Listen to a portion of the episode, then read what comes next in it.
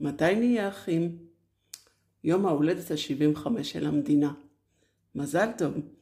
בכל זאת מחזיקים מעמד יחד כבר 75 שנה.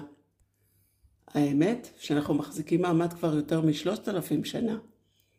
איזו תקופה של ברורים, של תובנות, של הזדמנויות אנחנו עוברים פה. בואו לא נלך רחוק, נסתכל שלוש שנים אחורה.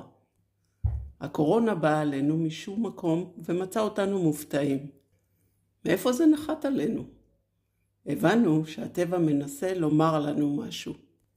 לא הספקנו להתאושש ממנה ומהקורבנות שגבתה, וכבר התחלנו לריב בינינו. אלימות במשפחות, אלימות ברחובות. אחד מושך ימינה והאחר שמאלה.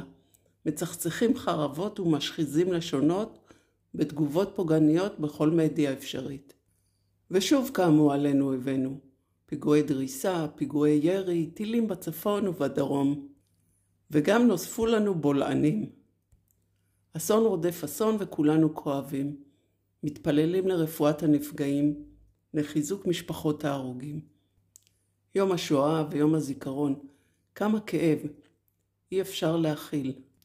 אני מתבוננת בכל ושואלת את עצמי, מה התכלית? ובינתיים הודעה על עוד שני אחים שנספו בשיטפון. אחים, שוב אחים. זה נראה כאילו רק בכאב אנחנו מרגישים אחים.